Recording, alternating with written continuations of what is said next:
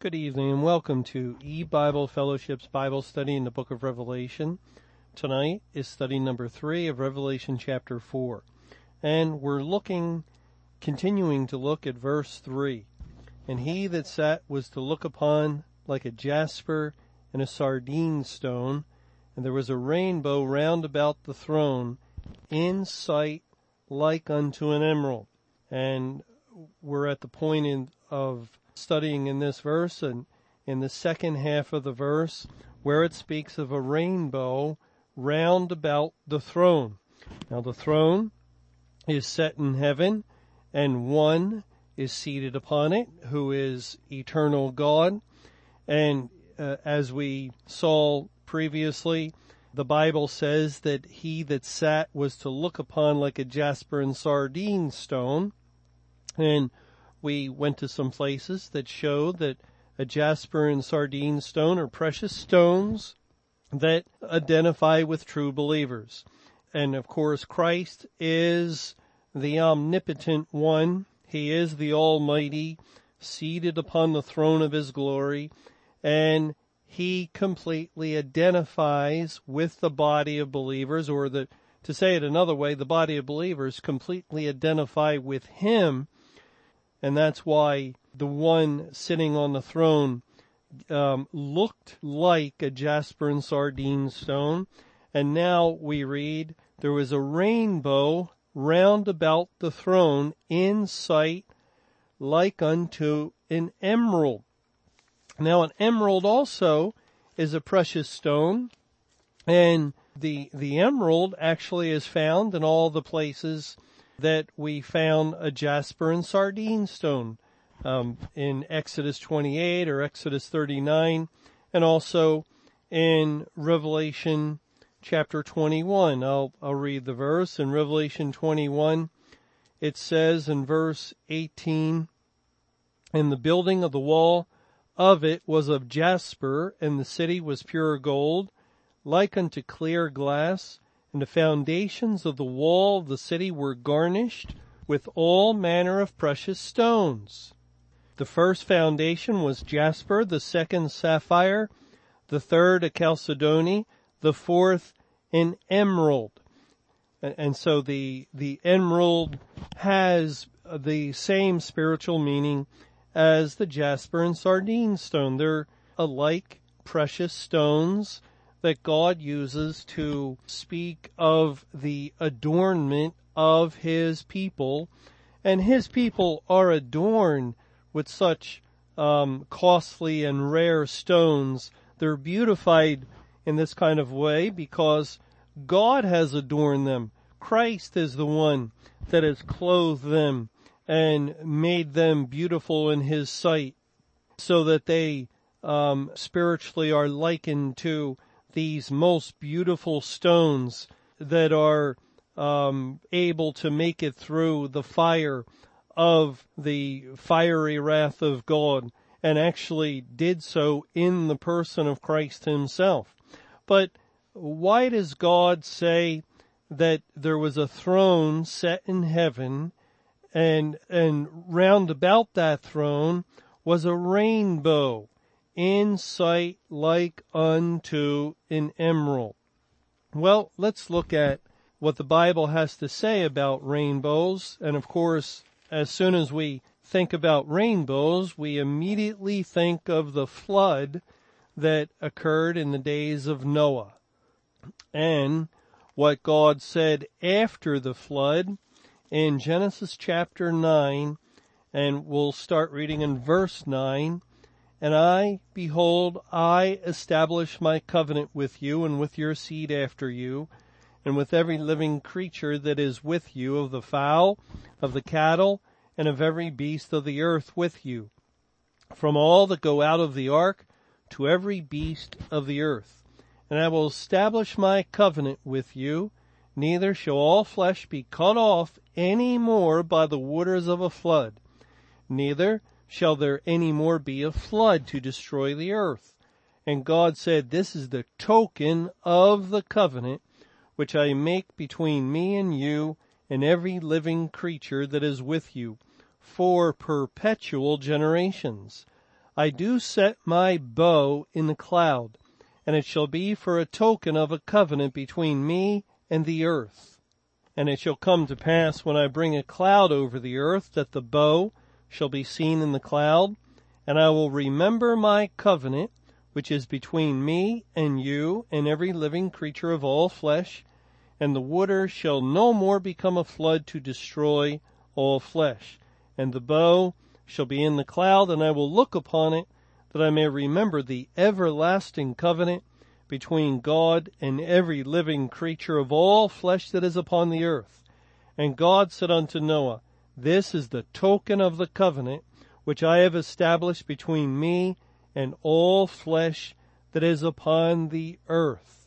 Now this is very interesting language that God is giving us after having destroyed the world with a flood and killing all that had the breath of life outside of the ark. Only the eight souls and, and the animals and the, the creatures that were brought into the ark survived the flood. Everything else, um, that had the breath of life, it died, it perished in the flood. And now following that terrible tragedy, that awful flood, God is making a covenant with mankind and he uh, states he will no longer cut off any more all flesh by the waters of a flood and he will never again bring a flood to destroy the earth. Now we can know this for sure that God means this um, as it is stated that there never will again be a flood that does uh, encompass the whole earth and and destroy all the inhabitants of the earth and all the living creatures that are upon the land. That will never happen. Uh, even though there might be isolated floods, there could be a tsunami or there could be um, a, a flood that impacts a town or a city, but there will never be a worldwide flood that that uh, will destroy like the flood in the days of Noah. And and that is a fact. That is one thing God is uh, saying for sure. But however, remember the flood in the Bible is used of God to typify and to picture the end time judgment uh, or the judgment of God that comes upon sinful mankind at the end of the world. And that's why Jesus says in Matthew 24, as it was in the days of Noah, so shall it also be in the days of the Son of Man. And God has used this um, true historical event as a historical parable to teach us about the end of the world. And, and so it's no wonder that we find here that God is committing himself and, and giving an everlasting covenant between himself and all living creatures, at every living creature upon the earth that he will never again destroy the world with a flood. Now, when we just look at the deeper spiritual meaning and we understand the flood represents the end of the world, then this passage in Genesis 9 spiritually would be representative or teaching us about the new heaven and new earth. And God is making a covenant with that new creation, with all of the creatures, whatever they might be, you know, as God created creatures to uh, inhabit this creation besides mankind, certainly he he is capable and and will create creatures to inhabit the new heaven and new earth besides the redeemed mankind and we we don't know what those creatures will be like. They'll be um, creatures that are fitted and suited for a perfect creation, and and they will uh, be be creatures that, uh, in all probability, are nothing like the creatures we know today, like cats and dogs and horses and lions. They'll be uh, a new creation, new creatures that God will create. You know, as we look around this creation and we see the animals and the fishes and the birds of the air and the insects and and fleas and and all these things, we we see an incredible variety of creatures that God has created. And and certainly there is no limit to the imagination and and to the ability of God to create um, a whole new world full of new creatures that that mankind has never known and and yet wonderful beautiful glorious creatures that will not be corrupted by um, a corrupt creation because there'll be no sin in that creation and these creatures will inhabit that new heaven and new earth. I think we can safely say that. And so God is making a pact. He's, he's making a covenant with man and with the new creation, the new heaven and new earth, as God does liken creation to uh, something alive, and he will establish that covenant. And notice what he says that the token of this covenant, which verse 16 says, and the bow shall be in the cloud and I will look upon it that I may remember the everlasting covenant between God and every living creature of all flesh that is upon the earth. And God said unto Noah, This is the token of the covenant which I have established between me and all flesh that is upon the earth. And again, spiritually, it is as though God is looking at the Lord Jesus Christ. He must be the one represented by this bow. He must be the one that uh, God is going to remember in order that he not destroy this new creation, these redeemed men and these newly created creatures. He will look to the Lord Jesus Christ and the Lord Jesus Christ will always be a reminder to God that this creation is an everlasting creation and it is never to be destroyed. I think we can, we can assume that that is what the spiritual meaning of Genesis 9 is teaching us. But also concerning a rainbow, we we read uh, some things about it in the book of Ezekiel, in Ezekiel chapter 1. And Ezekiel 1 is the chapter that Ezekiel is being shown a vision and the heavens were open, just like the apostle John uh, in uh, Revelation 4 at the beginning of the chapter. It speaks of a door in heaven was open and Ezekiel, that, that Old Testament prophet of Judah, also had a vision once the heavens were open, and he saw um, quite a spectacular sight.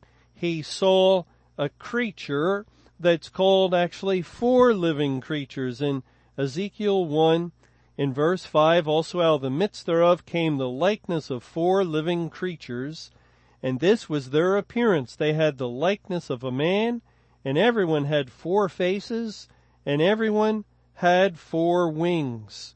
And it goes on to say concerning their faces in verse 10, and as for the likeness of their faces, they four had the face of a man and the, and the face of a lion on the right side, and they four had the face of an ox on the left side. They four also had the face of an eagle. Now, we, we find the similarity between what Ezekiel saw once the heavens were open and what the apostle John is privileged to see in Revelation chapter 4. Uh, again, once the door of heaven is open to him, we find uh, it says in verse 6 of Revelation 4, And before the throne there was a sea of glass like unto crystal, and in the midst of the throne, and round about the throne were four beasts full of eyes before and behind. Now we, uh, we have to correct this word. We'll, uh, we'll go more into detail about this word when we get to this point in our study, when we reach this verse. But you can be sure that four beasts is an incorrect translation. It should be four living creatures or four living ones or something like that. It, it is basically the same sight that Ezekiel saw. And, and so uh, I'm going to correct that. At, and round about the throne were four living creatures full of eyes before and behind. And the first living creature, it says beast in the King James, but again I'm correcting it, was like a lion. And the second living creature like a calf. And the third living creature had a face as a man and the fourth living creature was like a flying eagle. We see the same faces that uh, Ezekiel saw in Ezekiel chapter 1. Well, um, further along in Ezekiel 1, towards the end of the chapter, in verse 26, it says, And above the firmament that was over their heads was the likeness of a throne, as the appearance of a sapphire stone and upon the likeness of the throne was the likeness as the appearance of a man ab- above upon it. And I saw as the color of amber, as the appearance of fire round about within it, from the appearance of his loins even upward, and from the appearance of his loins even downward. I saw as it were the appearance of fire, and it had brightness round about, as the appearance of the bow that is in the cloud in the day of rain. So was the appearance of the brightness round about. This was the appearance of the likeness of the glory of Jehovah. And when I saw it, I fell upon my face and I heard a voice of one that spake. Isn't this uh, incredibly glorious language as God is revealing to us a glimpse of the Lord Jesus Christ and, and also it's describing a bow as it were in the cloud in the day of rain. A rainbow is how we would say it. It is how Revelation 4 puts it. A rainbow was seen in the cloud. So was the appearance of the brightness round about, just as we're reading in Revelation 4 that this rainbow was round about the throne. And, and this is describing wonderfully, beautifully a picture of the throne of God, of uh, the Lord Jesus Christ. Of course, it's just using the most uh, glorious language imaginable to to give us an idea of the holiness and the majesty of the person of God and, and Christ is eternal God.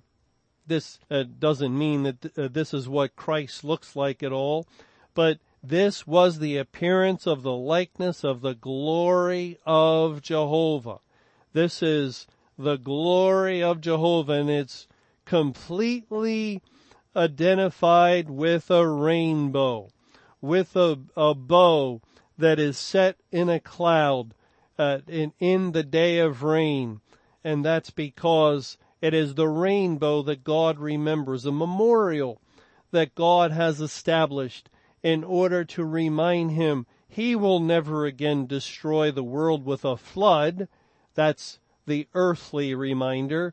But of course, the far more important reminder is that the Redeemer of men lives, that Christ is the intercessor whoever lives to make intercession for the sake of his people. And, and so God will always be reminded that he is never again to bring his wrath upon these redeemed souls and, and these ones that uh, he has brought into eternity future to inhabit the uh, new creation, the new heaven and new earth, and and the ones that he will dwell with forevermore. And and so the, this is all that's involved with this rainbow.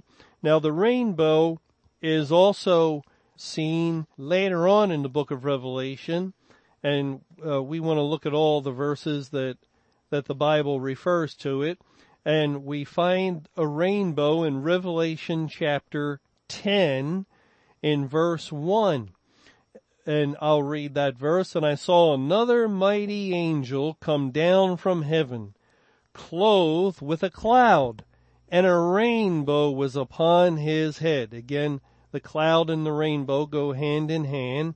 And we wonder who is this mighty angel or mighty messenger coming down from heaven who clothes himself in a cloud and has a rainbow upon his head. And it goes on to say, and his face was as it were the sun, and his feet as pillars of fire. Well, now God has told us who this mighty angel is. It is the Lord Jesus Christ himself. It, it could be no one else. You know, the Bible tells us in Psalm 84 verse 11, the Lord God is a sun and a shield. That, that is S-U-N. God likens himself to a sun. And we read of Christ in Matthew 17 when he was on the Mount of Transfiguration. It says in verse 2, and was transfigured before them, and his face did shine as the sun, and his raiment was white as the light. And here is the Lord Jesus who is coming down as this mighty messenger of God from heaven, clothed with a cloud, and the rainbow was upon his head.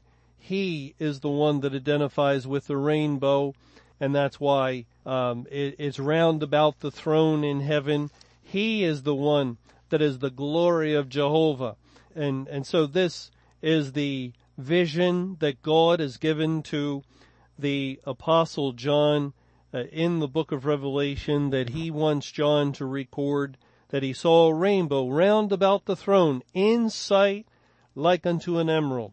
Now we mentioned the emerald a little earlier. It's another precious stone that identifies with true believers and true believers identify with Christ.